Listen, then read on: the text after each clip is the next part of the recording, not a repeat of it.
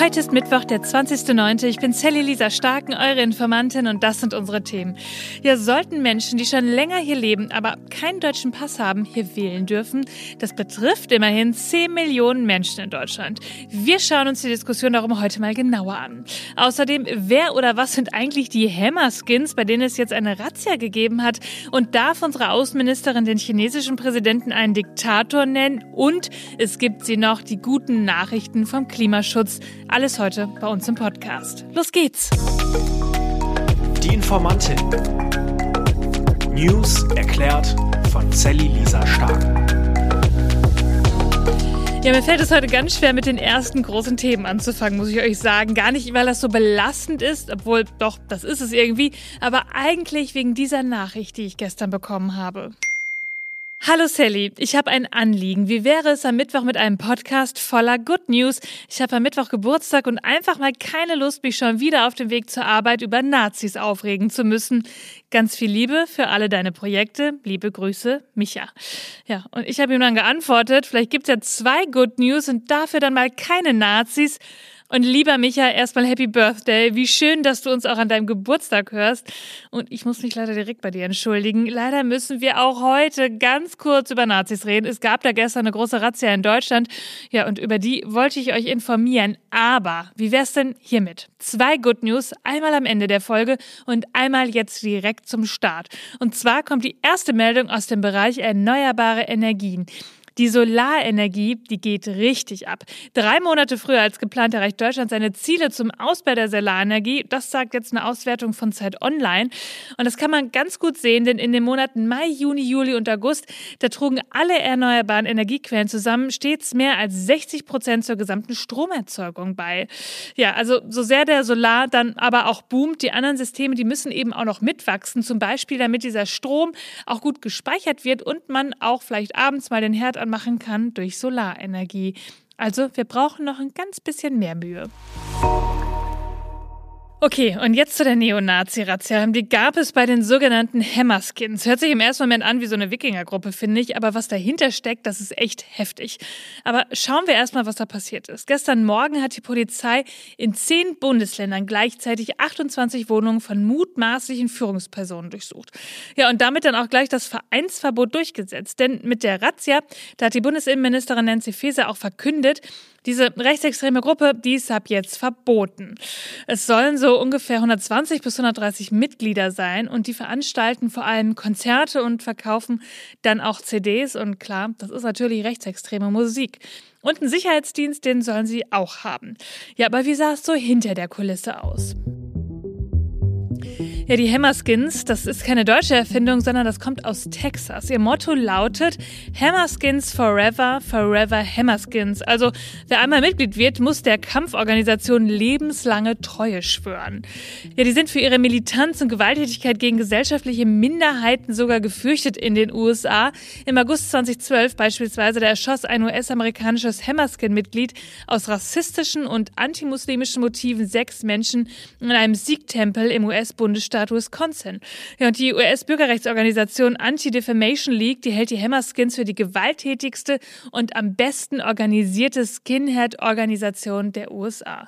Ja, die Gruppe, die ist also wirklich international unterwegs und da gibt es auch nichts dran, klein zu reden. Es ist einfach super gefährlich.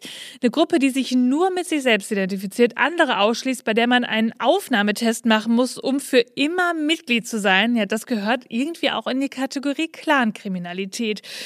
Die Hochburgen hier in Deutschland sollen vor allem in Sachsen, Bremen und Bayern sein. Sie haben wohl auch Verbindungen zur Neonazi-Gruppe Blood and Anna ja, und zum NSU. Zum Beispiel stammt der sogenannte Döner-Killer-Song, der die rassistische Mordserie des NSU an neun migrantischen Kleinunternehmern verherrlicht, von einem Sänger und einem Produzenten, die sich beide im Umfeld der Hammerskins bewegt haben sollen. Ja, und dieses Verbot der Gruppe, das ist jetzt das 20. Verbot überhaupt in Deutschland. Sie könnten jetzt dagegen eine Klage einreichen einreichen beim Bundesverwaltungsgericht in Leipzig. Ja, aber die Begründung dazu, die würde ich wirklich gern mal lesen. Der Rechtsextremismus ist und bleibt die größte extremistische Bedrohung unserer Demokratie. Das sagt Nancy Faeser.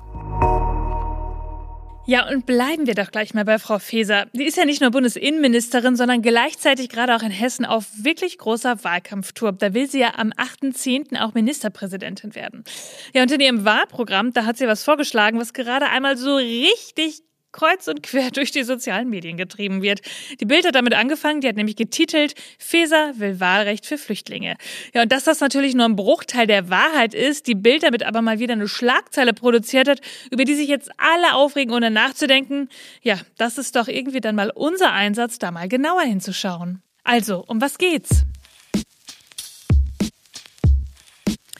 Ja, im Wahlprogramm der SPD in Hessen, da steht, Zitat, wir wollen uns auf Bundesebene und im Bundesrat mit Nachdruck dafür einsetzen, dass alle Menschen, die länger als sechs Monate in hessischen Kommunen leben, ein kommunales Wahlrecht erhalten.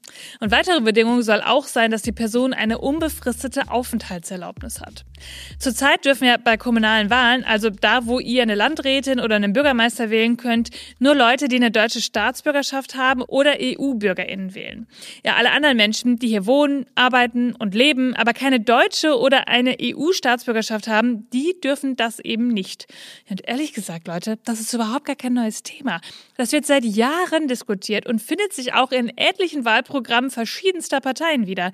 14 Prozent der Bevölkerung, also circa 10 Millionen Menschen sind das in Deutschland, die hier nicht mitbestimmen dürfen, obwohl sie hier schon länger leben, oft auch arbeiten gehen, ja, und auch Steuern zahlen.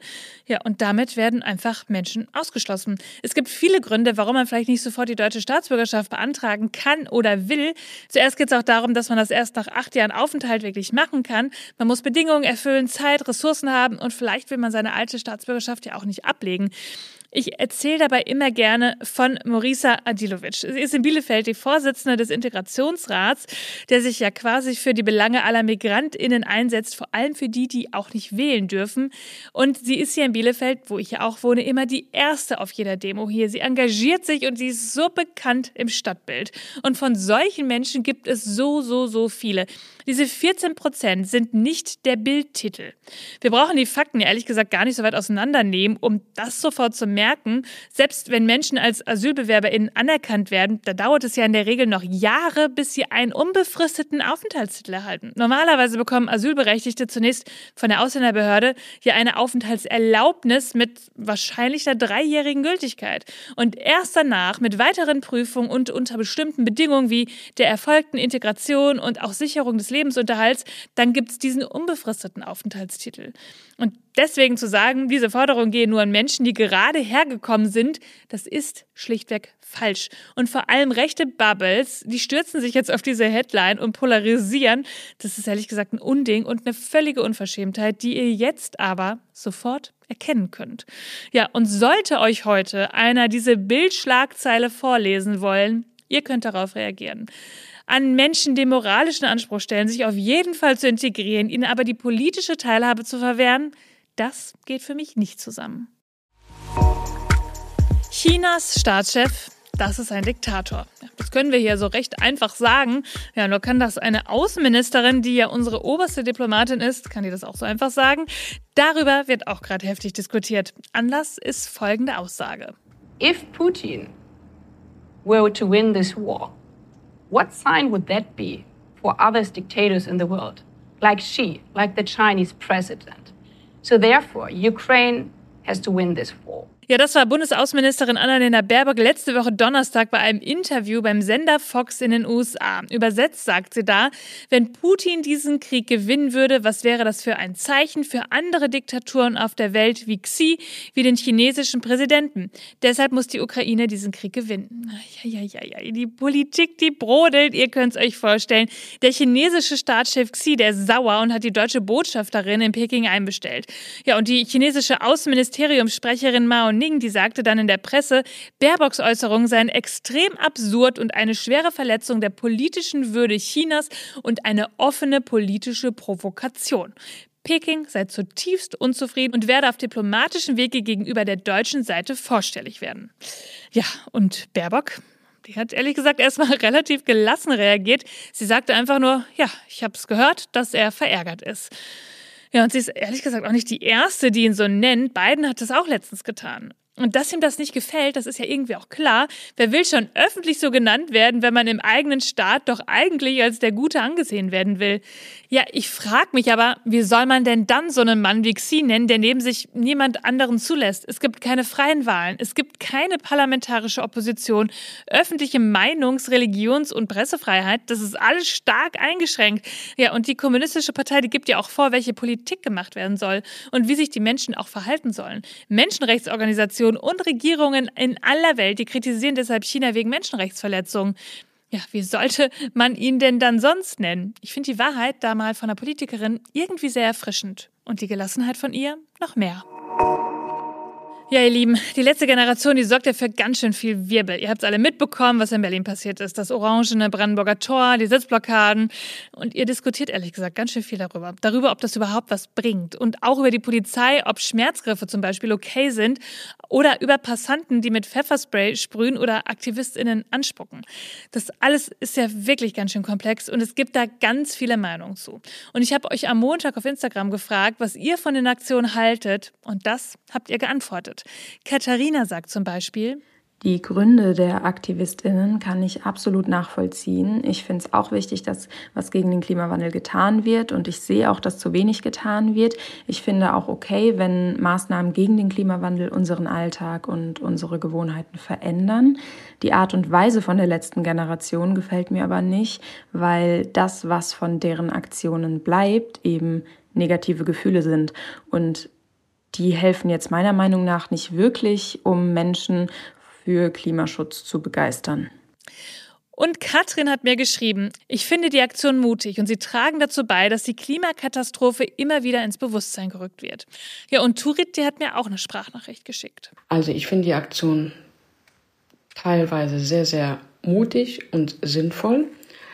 Ich finde toll, dass ähm, die letzte Generation endlich wieder politischer ist ich finde das Verhalten der Polizei sehr grenzwertig, zumal es hier sich um passiven Widerstand handelt und ähm, denen bewusst Schmerzen zugeführt wird. Was ich nicht sinnvoll finde, sind die Demonstrationen an Kunstobjekten. Und Manuel, der schreibt, in Heidelberg haben sich ProtestantInnen auf die Speyerer Straße, das ist eine Hauptverkehrsstraße, geklebt. 20 Meter in die eine Richtung ist die Zentrale des Deutschen Roten Kreuzes, 50 Meter in die andere Richtung die Feuerwehrwache der Berufsfeuerwehr. Ich bin immer für friedliche Proteste. Sie sind Grund dafür, weshalb es uns so gut geht. Hier wurde jedoch wissentlich in Kauf genommen, dass Rettungsfahrzeuge nicht zum Einsatz gelangen oder aufgrund eines Unweges erheblich später ankommen. Hierfür habe ich kein Verständnis. Ebenso sehe ich keinen sinnvollen Zusammenhang zwischen Klimaprotests und Sachbeschädigung von Kunstwerken oder Denkmälern wie zuletzt im Brandenburger Tor. Die Proteste der letzten Generation sorgen aus meiner Sicht nur für mehr Aggression gegenüber Parteien und Organisationen, die sich für die Klimawende einsetzen. Einen positiven Effekt kann ich nicht wahrnehmen. Ja, ich finde es total spannend und danke euch für eure ganzen Nachrichten. Und ich muss ehrlich sagen, ich habe schon oft darüber nachgedacht, euch hier noch viel mehr mit einzubeziehen, was ihr denkt und was ihr fühlt. Gerade bei so einem Thema, das lässt ja einfach keinen locker. Und ich glaube, das machen wir jetzt auch öfter, oder? Also her mit euren Meinungen. Die haben hier nämlich ganz viel Platz. Und jetzt kommt noch die versprochene Good News zum Ende. Und die finde ich ehrlich gesagt richtig faszinierend. Die hat mir Sarah aus der Community zugesendet. Die Regenwaldabholzung im Amazonas, die nimmt drastisch ab. Das sagt jetzt das brasilianische Umweltministerium unter Berufung auf vorläufige Daten des Nationalen Instituts für Weltraumforschung. Im vergangenen Monat gab es auf 563 Quadratkilometern Regenwald Hinweise auf Abholzung. Ja, aber im August 2022, also vor genau einem Jahr, waren es hingegen 1661 Quadratkilometer. Quadratmeter. Und das ist jetzt der drittniedrigste Wert in diesem Jahr seit Beginn der Satellitenaufzeichnung im Jahr 2015. Diese Zahlen, die geben also erstmal allen Hoffnung. Nach vielen Jahren wo super viel abgeholzt worden ist im Amazonas. Sie zeigen also eine Entwicklung in eine richtige Richtung. Aber es findet trotzdem natürlich noch jeden Tag Abholzung statt und es sind weitere konsequente Maßnahmen nötig, um dieser entgegenzuwirken.